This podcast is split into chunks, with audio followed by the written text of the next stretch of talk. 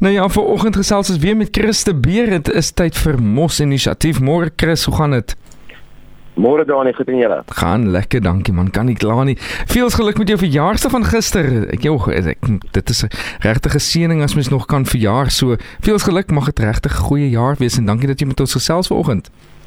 Dankie Dani, dit was 'n baie lekker dag geweest. Dit is altyd lekker om met julle te gesels. Ag, ek is bly man. Vanoggend se tema wat jy vir my deurgestuur het was sukses of is sukses in 'n vloeibare wêreld. Nou toe jy dit vir my deurstuur, dis my eerste vraag. Wat bedoel jy met 'n vloeibare wêreld? Uh Donnie, ek dink ek ek hou van die woord uh, vloeibare wêreld om eintlik ons konteks van vandag te beskryf want dit voel vir my um uh, as jy nou dink aan 'n rivier wat die hele tyd vloei, nê, nee, jy kan nie hmm. jy kan nie regtig die water uh, keer of beheer nie, nê. Nee. Hy hy hy vloei soos hy wil, nê. Nee. En, mm en in dieselfde manier um, leef ons in 'n wêreld wat baie vloeibaar is en wat ek daarmee bedoel is uh, oor dat dinge so vinnig verander is ons het nie regtig beheer in hierdie wêreld nie. Jy weet daar's nie um, jy kan probeer om goeie te beheer maar um, in 'n wêreld wat so vinnig skuif en verander is is dinge vloeibaar. En uh, so so en seker is moet ons ook vloeibaar wees om verstaan hoe werk uh, ek wil presies hoe werk dit om op 'n op 'n rivier te uh te te ry mm. weet uh, as ou in hierdie in hierdie wêreld suksesvol behaal want die reëls in 'n wêreld wat so vinnig verander verander van 'n wêreld wat baie stadig verander. Ehm um, so ek hoop dit maak sin, jy weet alles is vloeibaar, dis vinnig, Ehm uh, daar's nie mhm. daar's dis 'n wêreld wat nie baie beheer het nie, so die reëls het verander. Ja. Nou wel, ek moet vir jou sê in so 'n tipe wêreld, ehm um, is dit moeilik om eerstens te oorleef, maar tweedens om suksesvol te wees. So, ek dink jou kop moet nogal sterk wees, maar as ek vir jou kan vra watter tipe ingesteldheid sal jy nodig hê om om regtig suksesvol te wees?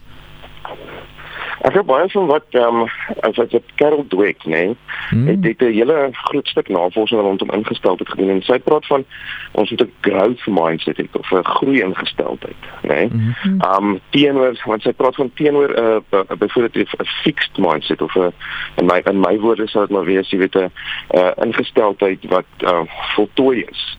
Ehm um, so, so ons ons soek ons soek 'n groei ingesteldheid want 'n gro groei ingesteldheid is altyd oop vir leer, is altyd oop mm. vir ehm um, nuwe dinge. Jy weet 'n groei ingesteldheid sê man, weet jy wat, ek het ek het nog nie naby, ek is nog nie naby 'n plafon nie. Daarso ek ek, ek ek ek kan groei en ek wil groei. Maak nie saak wat nie.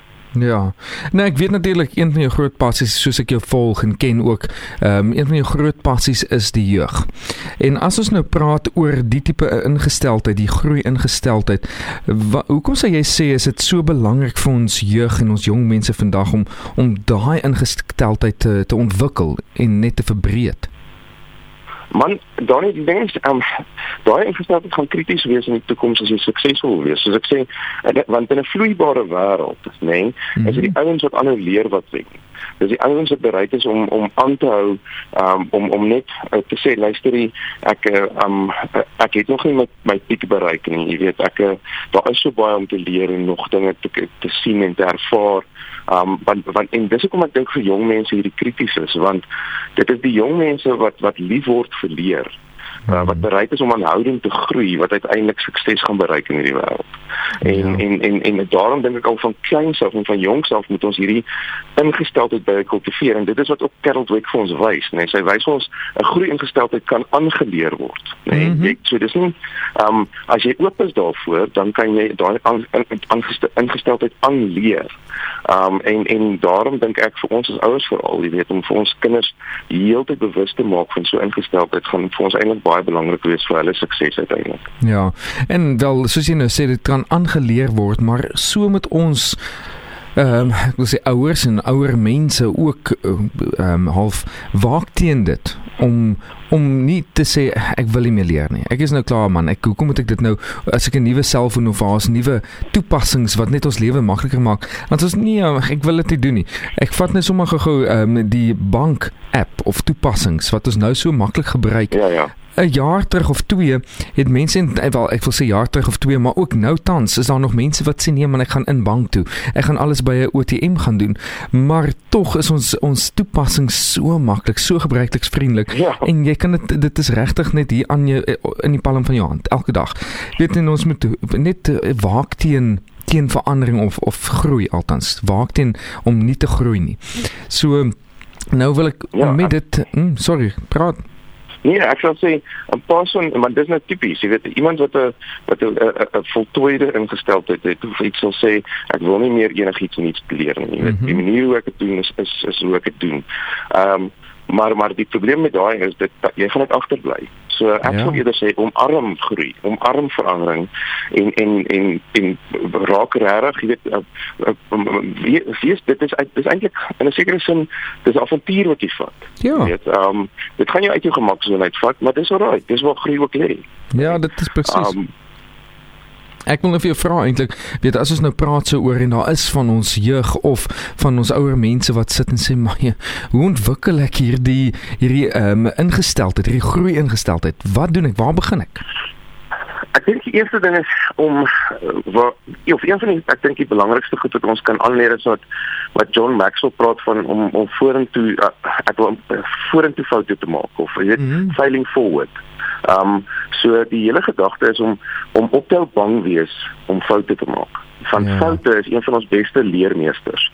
Die die die enigste eh, eh, die enigste tyd wat jy regtig eintlik 'n fout maak is as jy ophou leer uit jou foute uit. Ja. Want solank as wat jy aanhou leer uit jou foute uit, dan dan gebied dit vir jou baie geleenthede vir groei. So in 'n sekere sin moet ons amper die ingesteldheid hê van soos 'n wetenskaplike, jy weet wat wat met wat met klomp dinge eksperimenteer, mm -hmm. hè. Um so so wetenskaplikes sal wat duisend eksperimente maak net vir daai ene wat werk, nê. Nee? Ja. Maar hulle is, hulle is nie hulle is nie te neergedruk met die met die ander wat nie werk nie want hulle is hulle is op soek na daai een wat werk. En dieselfde vir ons, jy weet, so laat laat jou kinders toe om foute te maak. Laat jou kinders toe om um, om om om ingesteldheid te ontwikkel dat foute maak is nie noodwendig sleg nie, dit is geleenthede vir leer.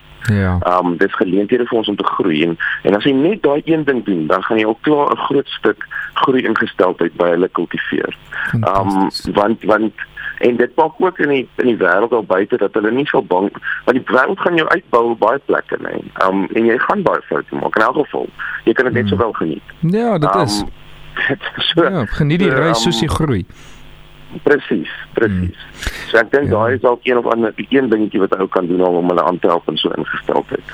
Nou hou dit in gedagte as jy enige vrae het en jy wil graag 'n bietjie meer gesels met Christe Beer, jy kan hom kontak. Sy nommer is 082 758 3550. Ons het die nommer hierso, jy kan sommer vir my net 'n WhatsApp stuur. Andersins gaan na die Mos Inisiatief se webtuiste. Jy kan al hoe meer daarso ook uitvind en ook op al die sosiale media bladsye. Christe Beer, baie baie dankie dat ons met jou kon gesels. Ons gesels weer dan volgende week. Goed gaan.